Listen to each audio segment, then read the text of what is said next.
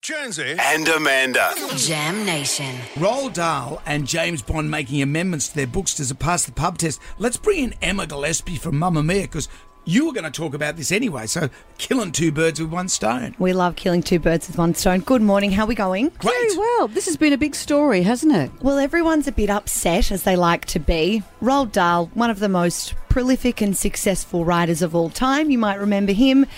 His publisher Puffin have hired sensitivity readers to rewrite chunks of his books so that they continue to be enjoyed by children today. So, some of the examples of the edits that are being made, words like fat and ugly, in these books, most of the villains or anyone with a bad character trait is usually described as being ugly or fat, or hmm. it's something to do with their appearance is off and therefore they're bad people.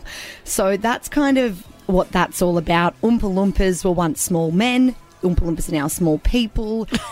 Things defending, you know, in The Witches, there's something about how if a woman has a job, it'd be typing letters for a businessman. Now it says something about if she's working as a top scientist or running a business. So just But these books are historically how people spoke. That's the big Yes. point, isn't it? That is the big point. And in reaction to this, Penguin Random House, are the publishers, they've sort of said, okay, well, what if we release a classics edition or we leave it as is and then we also release an updated, edited version? So you can have both. Whereas last week they sort of said they were completely scrapping those older versions. James Bond books Yes, are now hap- following that? suit. So I didn't even know they were books. Uh, the original James Bond Neither books. did I. Didn't you know that? Well, there's a lot of movies. Ian Fleming. Yeah, the books. Well, there you go. Jonesy's all over it. Ian Fleming's it's history. apparently famous novels. you kids. They're set to be released in April to mark the 70th Hmm. anniversary of Casino Royale. So a big republishing of a bunch of the books from the 50s and 60s. And they're going to be rewritten in terms of editing out some of the racial slurs. Yeah. So there's, I mean, I'm sure you can imagine from the 50s and 60s the sorts of things that those books said, but a disclaimer is going to be added after a review of sensitivity within the book. However, we're not editing out any of the homophobic references or any The of the misogynistic? misogynistic, um, you know, whatever women are referred to in any James Bond moment. But what an interesting time of history where in America you're getting a whole lot of books that are banned because they're too advanced and too, quote, woke. And on the other hand, we're having these books that are in historical context that Yeah. are now being rewritten. If you want to read Roald Dahl to your kids, I reckon you could say, we don't talk like that anymore, do we? But isn't this interesting? But also, yeah. with, uh, but I think they're not relevant anymore. Roald Dahl is probably not relevant anymore. In the, it's like as sure as the Grimm brothers. No one reads Grimm brothers. They're just I mean, making he- Matilda into a new movie. But what I mean is with the Grimm brothers, for example, if you read a lot, lot of stuff uh, that uh, from the brothers Grimm, it's pretty dark and heavy Yeah, stuff. but I think that Roald Dahl is still pretty prolific in terms of selling books. He's sold more than 200 million books worldwide, regarded as one of the world's number one storytellers and successors.